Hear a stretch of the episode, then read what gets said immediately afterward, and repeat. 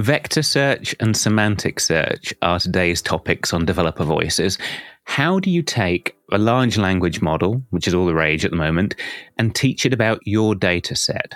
What does it even mean to take a large language model and get it to search through the meaning of your code base or your documentation or your product catalog or whatever data you're dealing with? How do you teach a computer to understand it? It seems really hard because large language models seem to come pre baked from the factory as these trained, fixed things. How do you teach it new stuff? This is one episode where we get to go delightfully deep on how this all actually works. What's a large language model really doing? What does it need an auxiliary database for? And if it does, what's the flow of data back and forth between them? What is that auxiliary database actually doing? What's it doing in the pipeline, but also how is it doing it? What are the data structures? How does it organize data in memory on disk? What does it mean to search through meanings? How much work is it? How do you make it fast? How do you make it cheap enough to be used by your users? I am interested in all of this stuff, and I really wanted to find someone who could take me right into the guts of what's going on here. And I think I lucked out with today's guest, Zain Hasan. He has both the depth of knowledge to go right down into the internals and the clarity of explanation to really bring it to life and make it makes sense to me now. It really does. And I want to share that with you. We go all the way from clues about how you can improve your prompt engineering through index design and computational complexity and optimization to where Zain thinks the future of semantic search is headed. I can promise you, just from the first five minutes of this interview, you'll have a much better understanding of how this is all put together. So let's get going. I'm your host, Kris Jenkins. This is Developer Voices, and today's voice is Zain Hasan.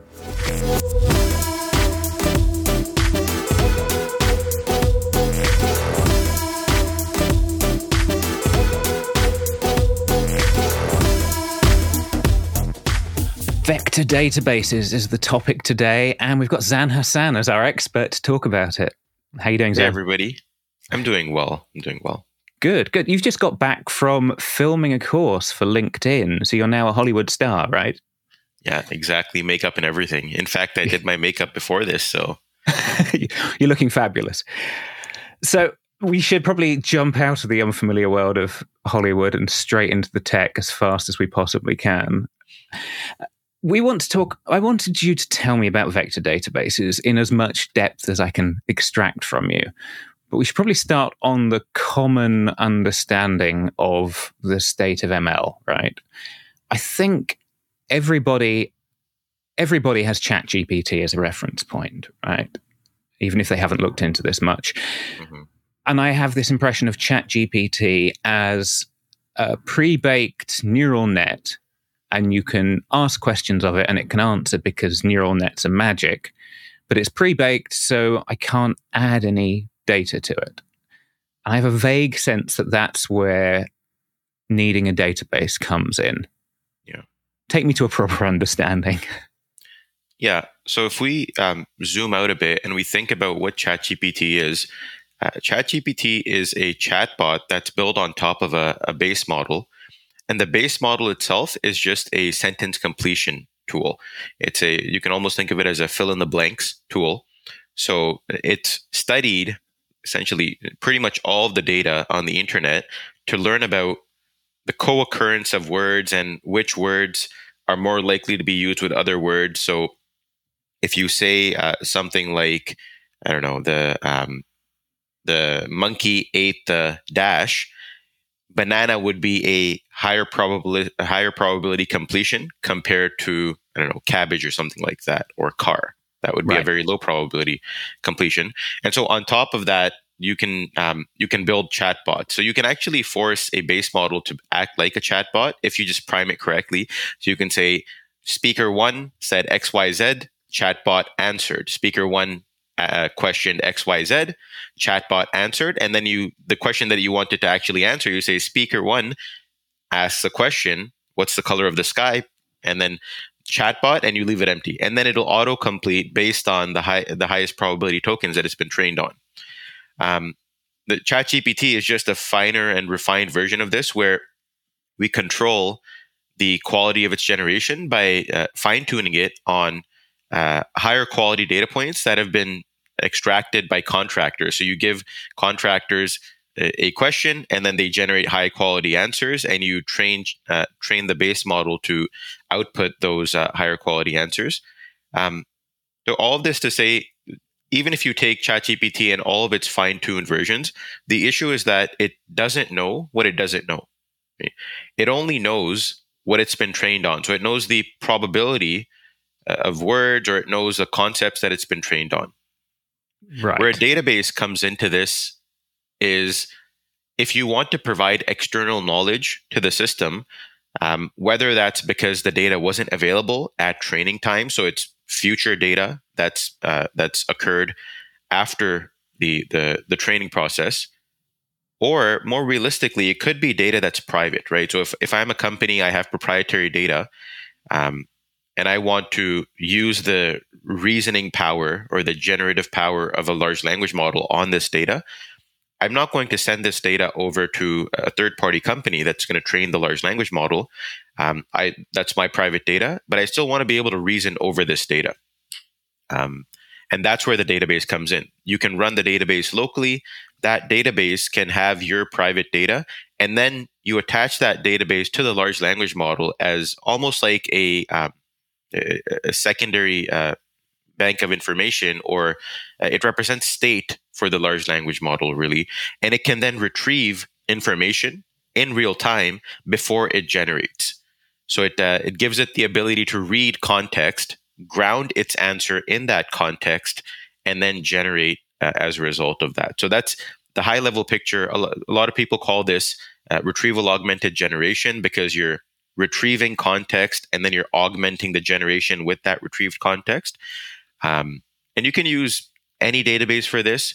A vector database uh, naturally fits in because, as we'll talk about later, you can uh, query a vector database using natural language. You can you can talk to a vector database basically, and so it's easier to get a large language model to query the database and then retrieve context from it.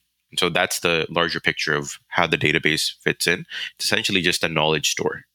Okay.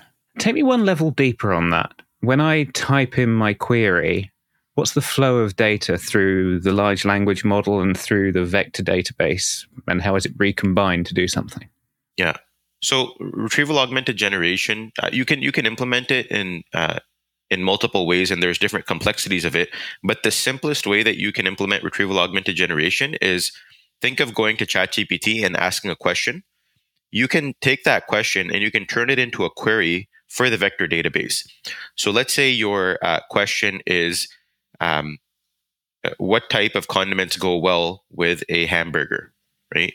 Right. So you can take that question and rather than send it off to the large language model immediately, you turn it into a query for a, for a vector database. That query is uh, can itself be the question. You send it to the vector database, and now you ask the vector database, retrieve for me the five most relevant documents that I have in my knowledge store that are to do with this question.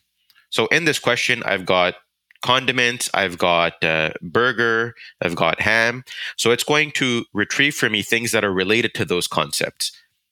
And then those five things that come back can then be stuffed into my prompt. And we can say, the question here is useful information that uh, you might find relevant. And that's what you send off to the large language model to generate with. Okay. So I could literally do this manually, open one window with ChatGPT, I go and query for five web documents related to my search term, and then I mash all of those into it and prompt now answer my question.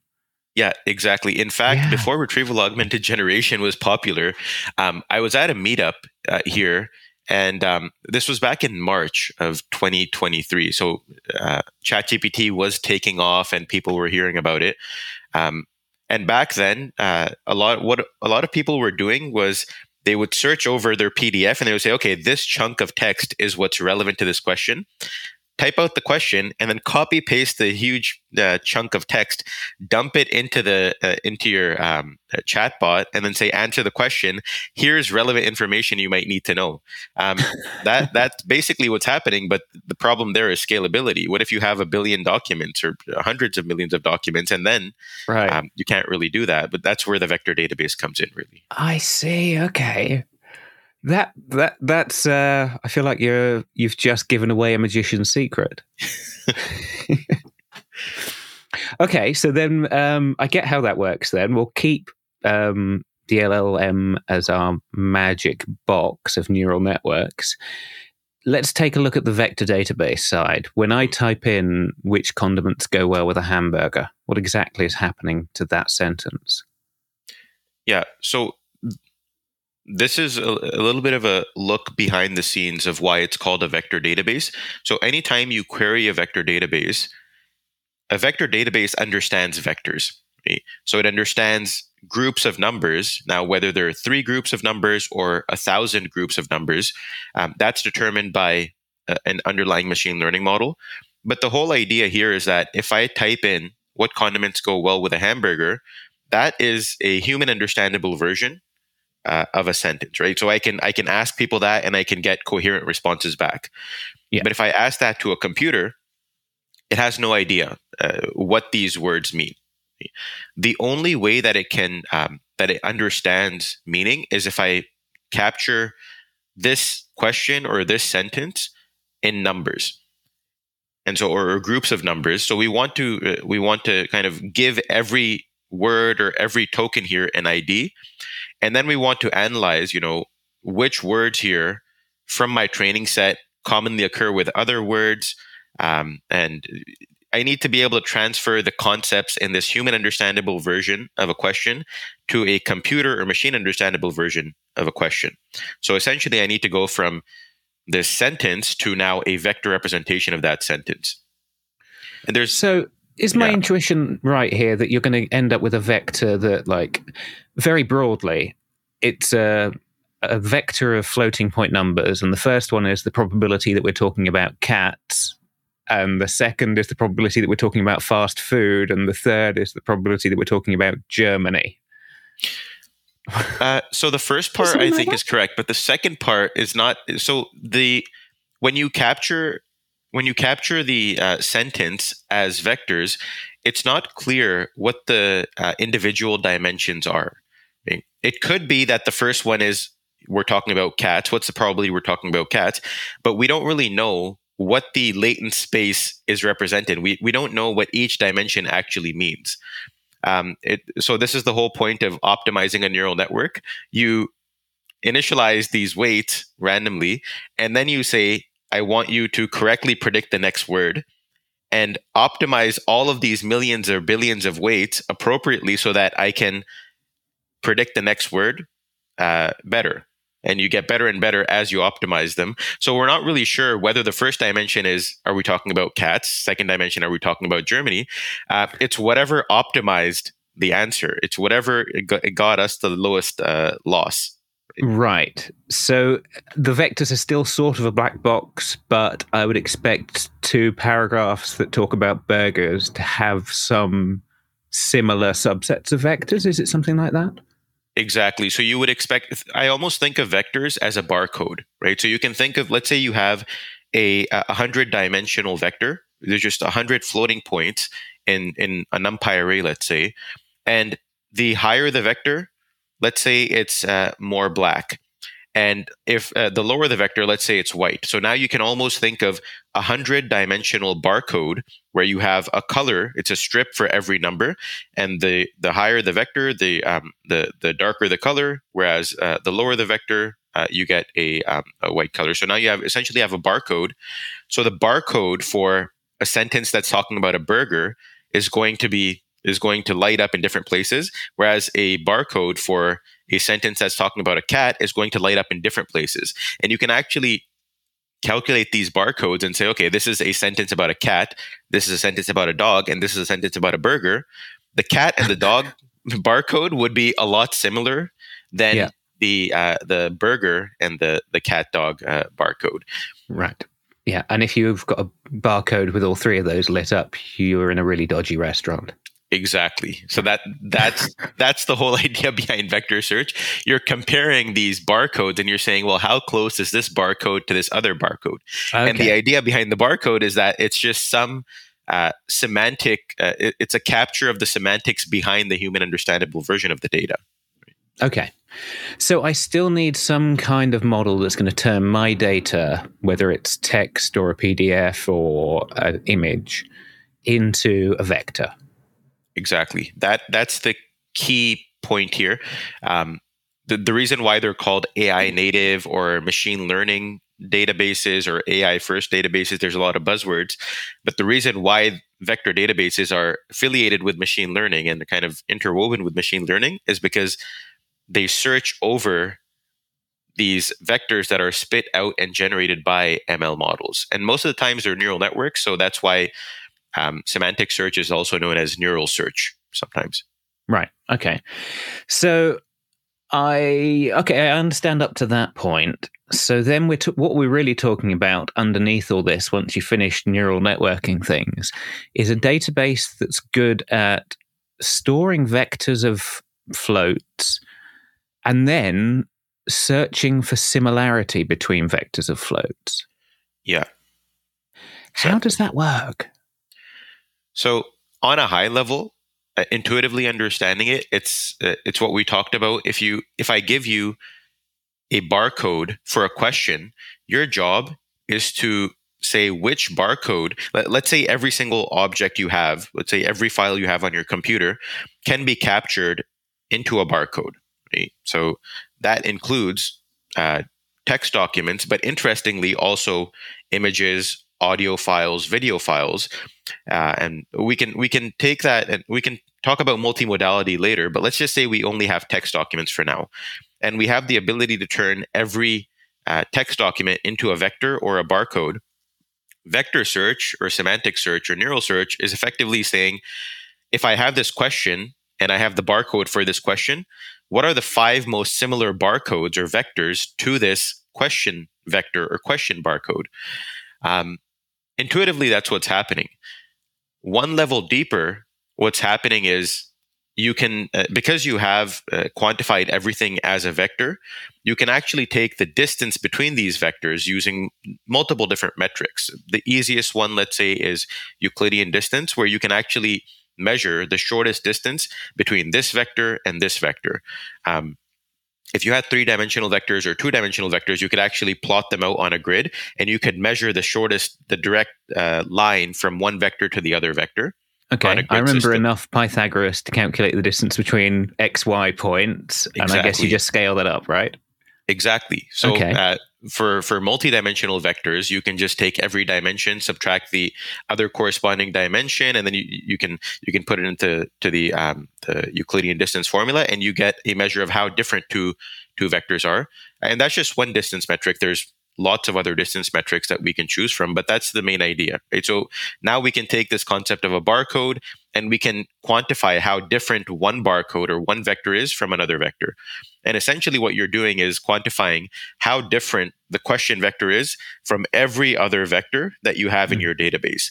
And then you're saying, now that I have a distance between this question and every other vector, I'm going to organize them from smallest distance to highest distance, and I'm going to cut off at the top K, let's say the top five. And these five objects are the ones that are the closest or the most semantically similar to what my user is interested in. And then you return those. Okay. So I can almost literally give you the ballpark. Exactly. Like I, I put your 10,000 documents into a imaginary space and I can say which other documents are near this one in space. Exactly. Exactly. Uh, and actually, your query is the kind of the 10,001st document, isn't it? Yeah. So the query goes through the exact same pipeline because the query needs to be translated using the exact same machine learning model into vector space. Um, and that vector space has to be the same vector space. Um, otherwise, it's like all of your documents are stored in German and then you're asking a question in English. And if the system doesn't understand both languages, you won't be able to extract relevant vectors. So the the vector language or the embedding space that we're talking about has to be generated by the same model. Okay. So I'm going to push you a bit deeper on that. So I can I can imagine if I actually want to use this in anger, maybe at work, I guess we're talking between 10,000 and 100,000 documents, that kind of order of magnitude, as soon as we get anything really interesting. Mm-hmm. I know enough from game programming that calculating collision detection on 100,000 objects is horribly slow. Yeah.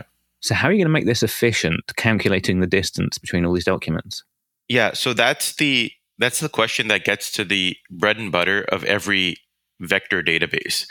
If you if you think about vector search as I have some question vector and I have 10,000 object vectors or uh, data points that are um, that I'm interested in, and I want to retrieve the five most similar data points.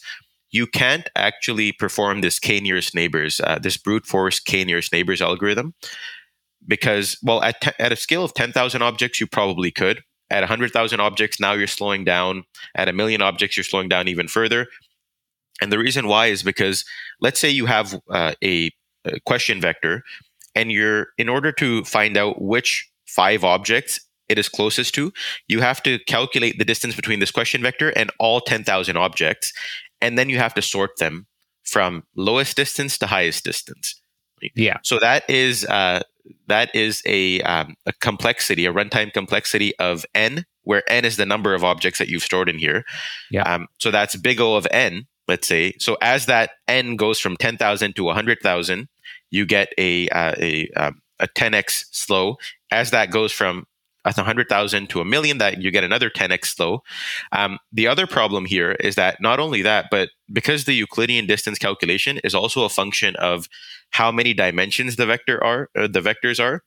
Uh, right. Yeah. You, you also have that component in the in the runtime. So if you have a vector of 10 dimensions, then you have a runtime of 10 times the number of objects. If now your vector is more interesting, if it's capturing a lot more um, lot more features, it's if it's capturing more concepts, now it might be a thousand dimensional. So now your runtime scales up by the dimensionality of each vector times the number of total vectors. So it's uh it's uh, order d of n, n m n right. Yes, exactly. So yeah, it's, it's uh, so you you get this kind of explosion where the more interesting data types you want to search over, you'll need bigger vectors, and the more of that type of data you have, you'll have more vectors in, in, in total. So now you're really slowing down. So what you need to do instead just, of brute just to force, make that concrete before you go into how to optimize that, what sort of numbers are we typically talking about? What's an ordinary number of documents and an ordinary number of um, vector components?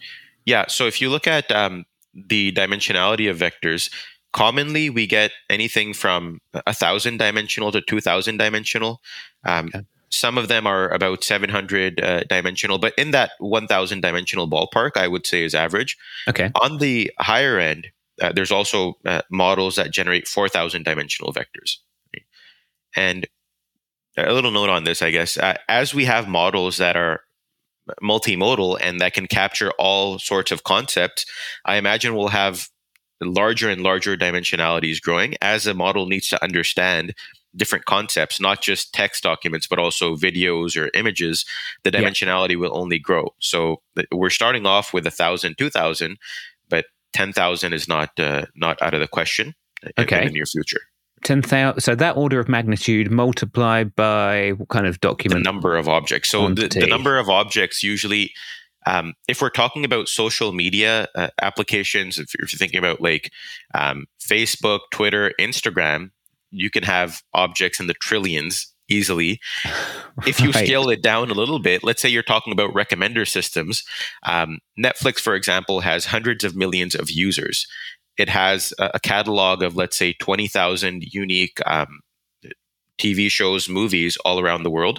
So if you take that, you can easily get up to the billions or tens of billions of documents.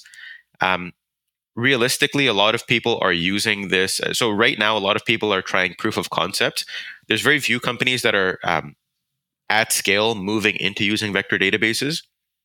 But we've tested uh, Weaviate with a, a billion documents officially, and then there's users that have tested it with even more. So I would say even three to three to four billion, um, and that's that's the uh, kind of the uh, the upper end that we're talking about. And of course that's changing day by day. But if i had to give you a ballpark i would probably say 100 million to a billion if you're on the lower end probably uh, 10 20 million documents. Yeah. okay. That's that's got me firmly convinced. Thousands multiplied by billions that's yeah. firmly into the place where we need to optimize.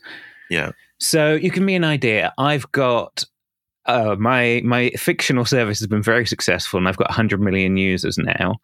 And I would like to say, who are users who buy stuff similar to Zain?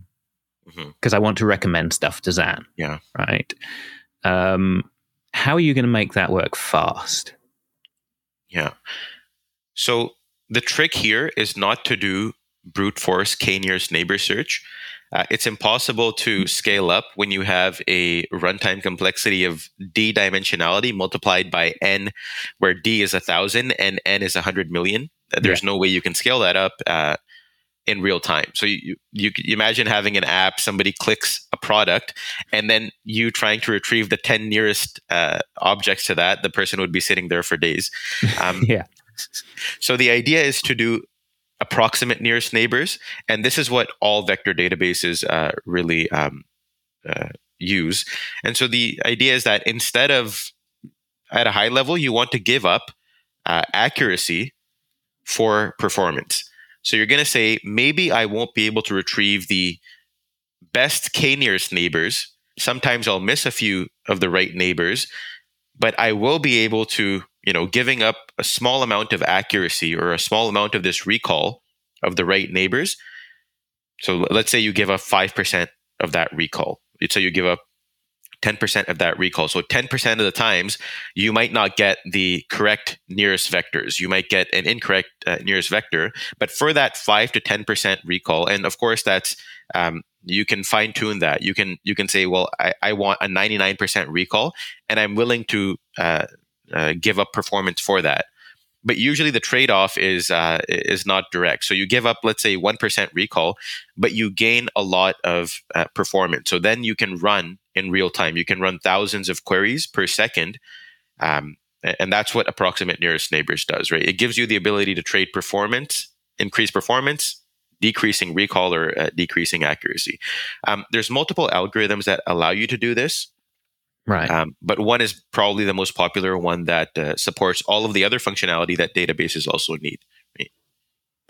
Are we saying like just on that accuracy point? Is it like if you dropped me into a crowd and said who are your 10 nearest neighbors yeah. i probably personally wouldn't get exactly tape measure out the 10 nearest but i'd still get roughly the right i mean they wouldn't be wildly far away yeah so essentially what you're what you're saying there is if you if you look in uh, in a vector space, if you think about it in vector space and you draw a bubble around your query vector, and you're saying, I want to draw a bubble that's large enough to encapsulate five nearest neighbors, in brute force search, you'll always get the nearest neighbors because you've kind of, from beginning to end, calculated all the distances and sorted them.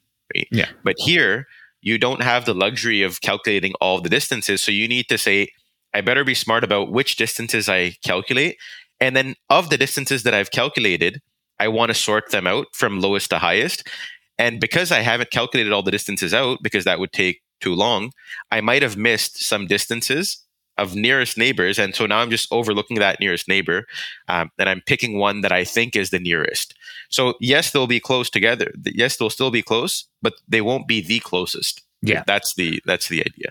But I'm not going to suddenly end up with someone completely the other side of the room for instance. No, no, no. So you We're still it's it's highly unlikely that you would it's because you're still calculating distances, you're still organizing them uh, to a degree, and we'll talk about how the uh, approximate nearest neighbors (HNSW) algorithm works uh, uh, uh, in a second. But the main idea is that you get, let's say, you have the nearest neighbor, but you fail to calculate that distance. Now, for all intents and purposes, this isn't this neighbor is invisible. So now you're going to say, what is the nearest neighbor that I calculated?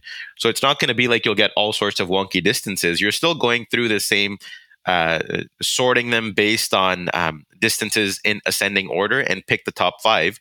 But this top five might not have the correct five, just the five that you calculated the distances for. Right. So I might get five out of the top 10 for instance. Exactly. Yeah, yeah, exactly.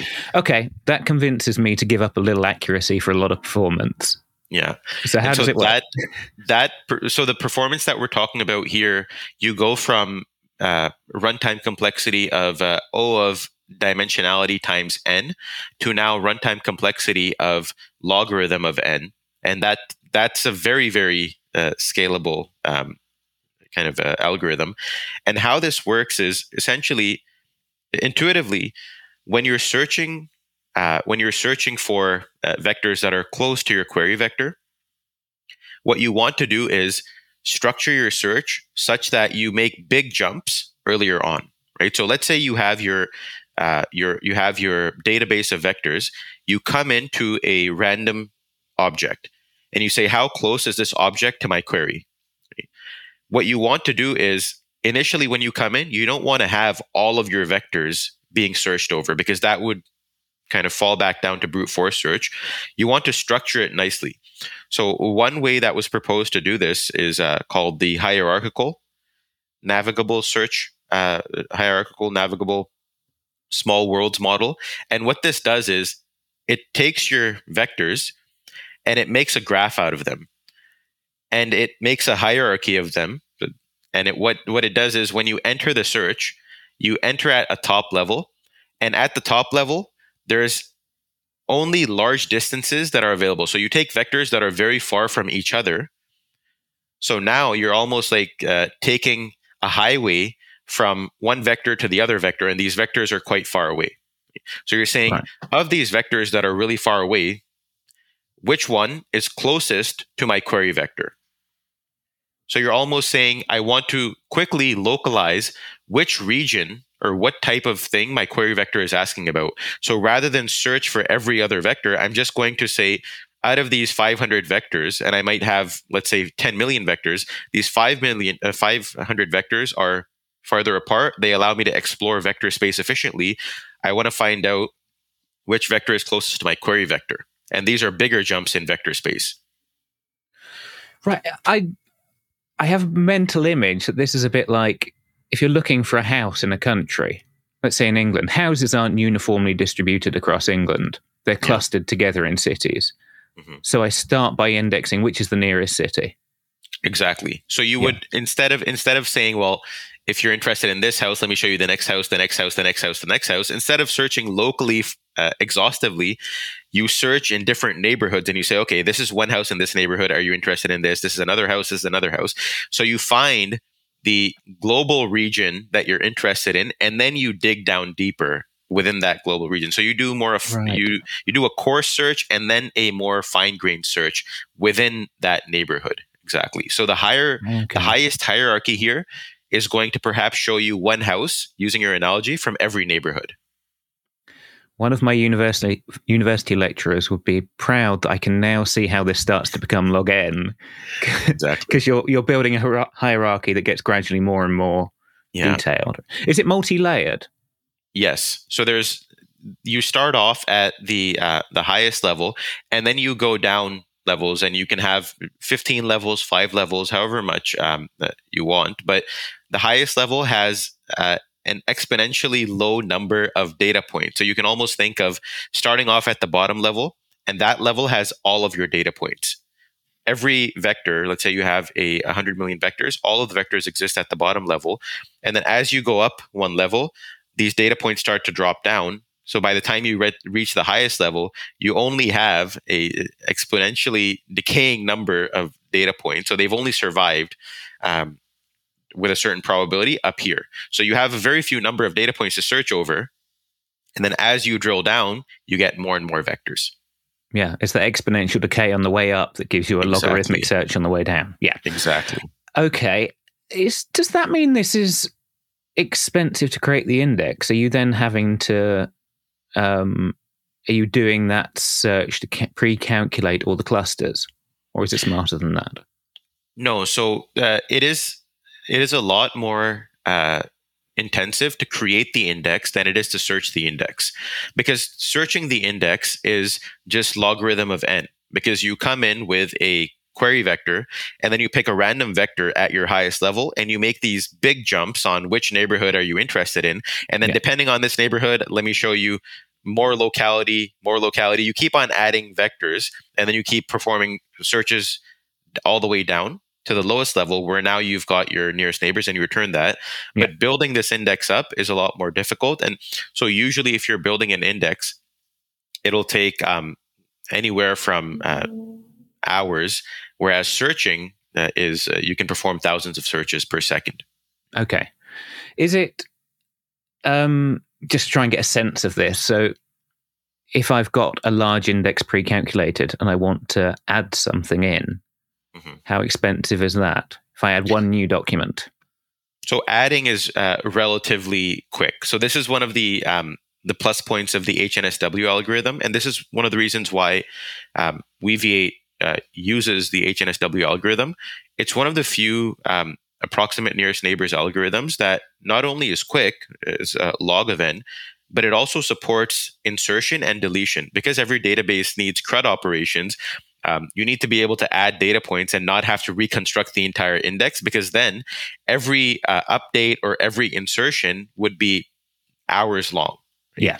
So you can simply add a data point and that data point gets added at the bottom level because every data point exists at the bottom level. And then again, you have that exponentially decaying probability of whether or not that data point survives at the next level, at the next right. level, at the next level. So at some point, that that vector object is going to die off, and it's only going to reach up to a certain level into your into your hierarchy into your uh, index. So that's right. all insertion takes. Yeah. That's that. One other small detail which I'm going to ask you about. Are you saying as there's less and less probability of it surviving? Are you saying at the top level where we've maybe got let's say a dozen surviving points, they are actual documents. They're not like average centroids. No, no, they're actual documents. Okay. Okay. Yeah. There is um, so we can we can talk about this, but there are algorithms that allow you to approximate vectors using centroids, so using product quantization or using like k-means clustering. But just HNSW by itself doesn't um, average the vectors out; it uses the actual vectors to to search over. Yeah. Okay. I wonder if that means you could like if your index got sufficiently large, you could shortcut. You wouldn't have to go all the way down to the search. But I guess you're saying it's fast enough anyway. Yeah.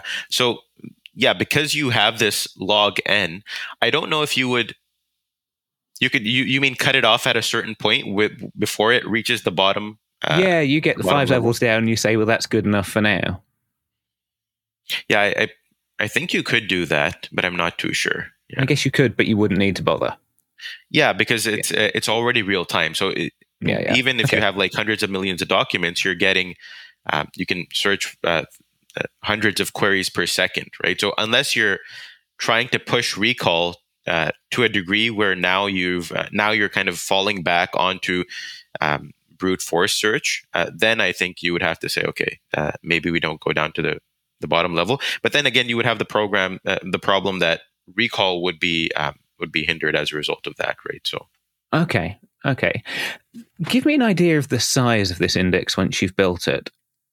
Is it um, because there's got to be huge compression from the original documents down to the vectors.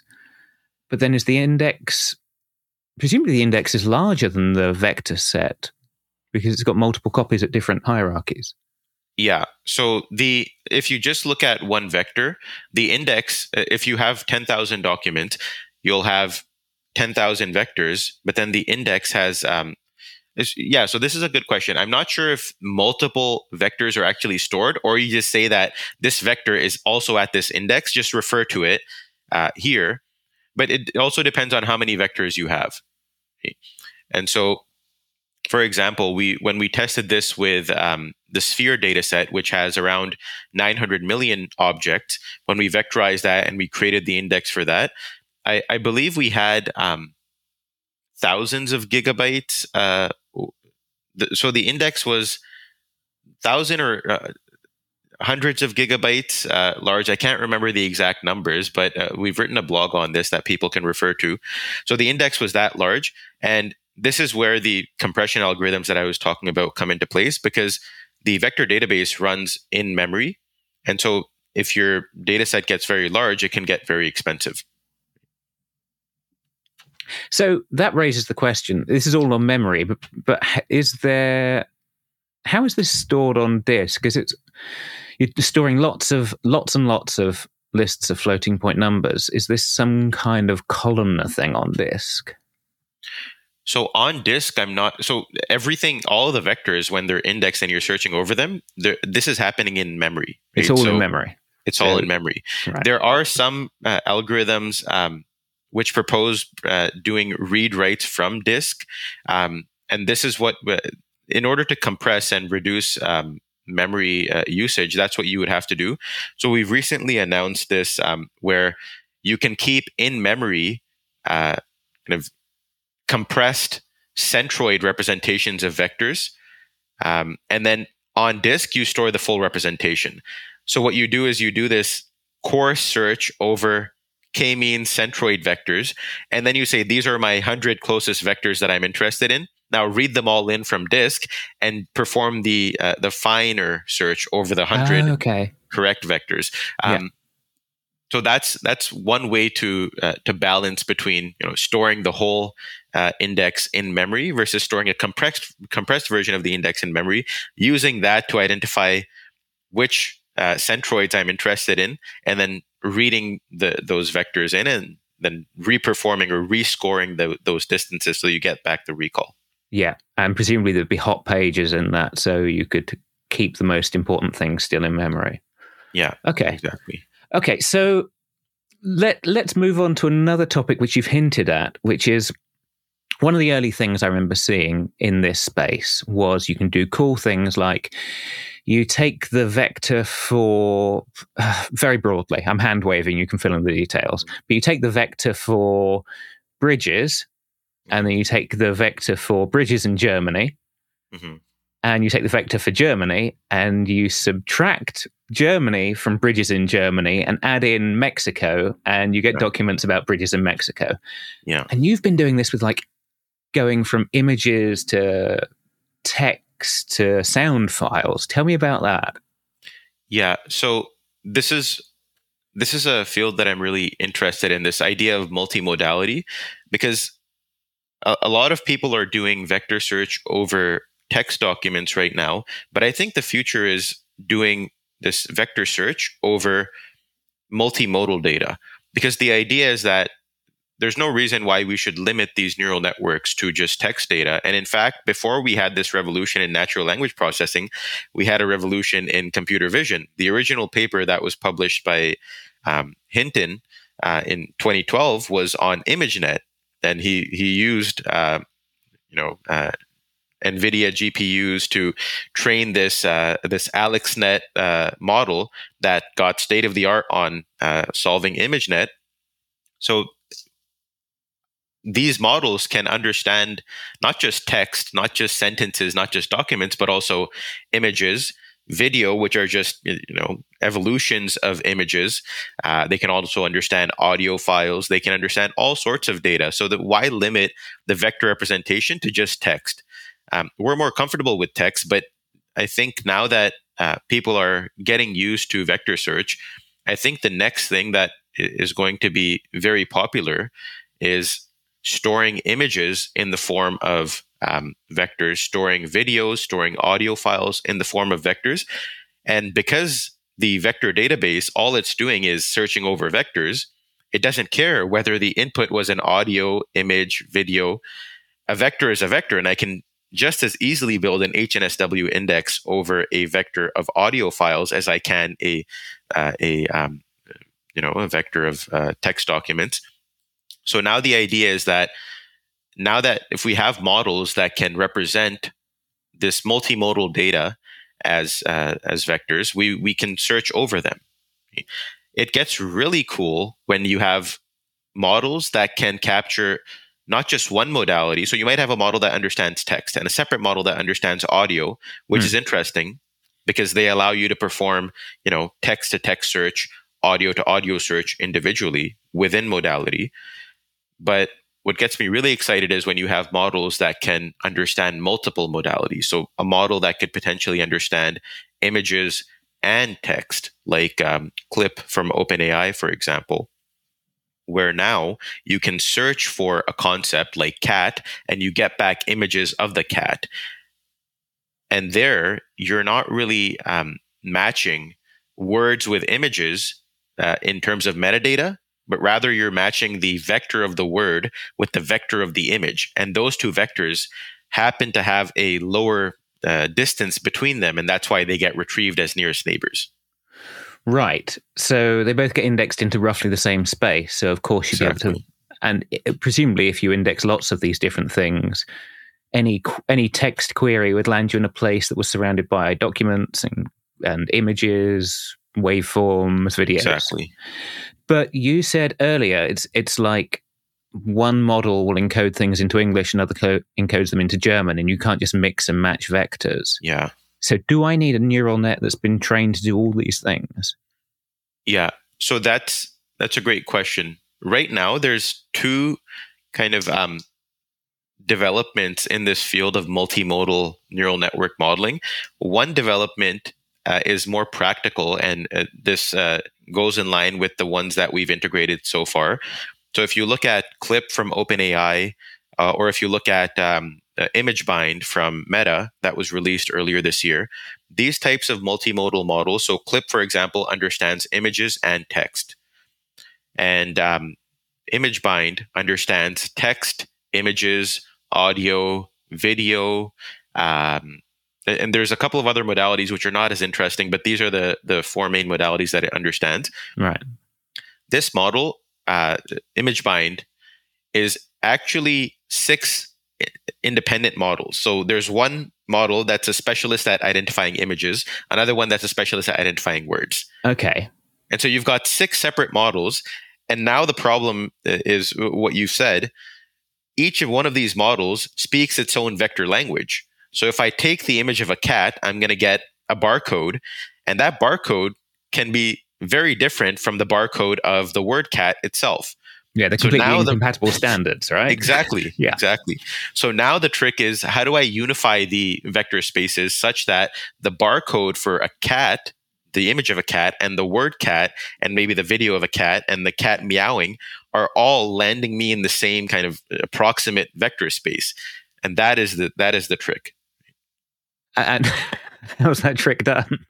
Yeah. So what they do in the ImageBind paper is they t- they use contrastive learning. So they say, here is one data point. This can be, and they do this across modality. So uh, let's talk a little bit about um, within modality contrastive learning. So, for example, if I take five images of dogs and then yeah. I have five images of other classes, then what I can do is pass these through the same model and I get vector representations for five dogs and five other classes.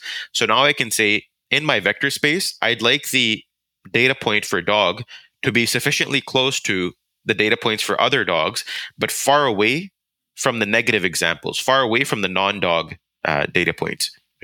So right. through this contrastive training, I can actually push and pull data points in vector space. So once I've generated them, then I can kind of push and pull to my to my liking based on these positive and negative examples. Right. So hang on, how does that actually translate into vec? How does that translate into vectors, and how does that help? Like, yeah. So, for example, if you, let's say you have uh, let's say you have a model that understands images. Right? Yeah. You're going to pass your images through, and the model generates the vectors. Yeah. So it, one way that you can train this model is just to classify. Let's say you have a model that takes in images, and its job is to output a probability per class and you train this classifier, and then you take some slice, some representation of weights in between before it gets to the classification part, and that becomes your vector representation. Okay. So, so now I'm sort of doing a centroid for dogs. Is that the you can uh, intuition? Yes. So the the idea is that in order for it to, uh, if it's trained, in order for it to correctly classify uh, among the different or distinguish between the different classes, it has to be able to identify what's unique about dogs versus what what's different from a dog than a cat versus a cake. So it has to uh, it has to nudge the the the weights such that it can identify dogs from cakes from cats. And in doing so, it identifies or it localizes different parts of your training set in different parts of vector space. And then you take that part of the vector space and you say, now these are my embeddings. This is my vector representation for what a dog is. And I'm going to use that with my vector database. And so if your model can give you this, you can then uh, go forward with this idea of contrastive learning that, that I talked about. Okay. So I'm still not entirely getting how that takes me between different modalities. Yeah. So that's the that's the trick where let's say you have a model that you've trained independently to identify um, vision, right? identify visual features. It can take in images. You've got another one that understands text and another one that understands audio. Hmm.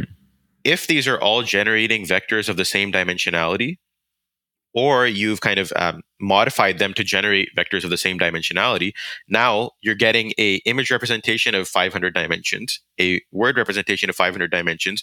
Now what you want to do is say you take the image representation of a dog and you take its vector. So you get 500 numbers you get that barcode. Yeah. What you want to do is then train it further to say this uh, vector representation of the image should be close to the vector representation of the word dog, of a dog barking, of the video of the dog. So you oh. pull together the vectors across modalities in this multi-dimensional vector space and you push apart the concepts that shouldn't be close together. Right, that's, that's, the part I'm missing. When you get those five dogs, there are actually five different modalities of dogs. Exactly. So now yeah, you've got okay. now you've got a concept. You you know how um, you know how uh, babies when they go when you uh, explain a new concept to them, they're not just taking in that concept like a machine learning model would. They understand the concept across all these modalities. So they, when you explain to them that's a dog, they see the dog, they can hear the dog, they can kind of see the the fur wave, so they understand the motion dynamics of what happens when the air interacts with the dog. So they they understand all of this. They might even get smell. Yeah. So now you've got this multi-dimensional vector space where you, you can pass in a query and then you can retrieve the uh, the uh, nearest neighbors across multiple modalities, and so that's what this ImageBind model is doing. So you're kind of forming a gestalt of all the different vector types. exactly. Yeah. Exactly. Okay. And so this is one approach, and this is the practical approach. So the last module that we released with uh, with Weaviate was the um, ImageBind uh, multi-vec ImageBind, where you can take any type of multimedia that the model understands it translates from that multimedia type to a vector, and then you can search within this vector space. Um, and you can do some really cool things with this. Um, but the the other approach here that um, I haven't seen work as well. I don't know if it's um, I don't know if it's ad- as advanced as uh, this approach of training one mo- model per data type and then fusing them, unifying the vector uh, spaces, is to, like you said, take a model and just train it from scratch to understand all of these modalities. So there's no different model, it's just one model that understands everything. And it has to learn to differentiate and then group itself. Yes, that, exactly. that seems like it would be a lot more difficult that it is a lot more difficult, but it is a lot more scalable because now think about what would happen uh, earlier. Um, you would have, let's say you want to encode 25 modalities, you have 25 models that you're training, and then you have to fuse them. How do you fuse them? Well, you need to hand curate. These are positive examples, these are negative examples. Pull these closer to this representation, push these concepts away. Yeah. Um, it doesn't scale. Whereas this one, because one model understands it, you don't need to unify. Um, the, the model itself in in the uh, optimization process unifies for you.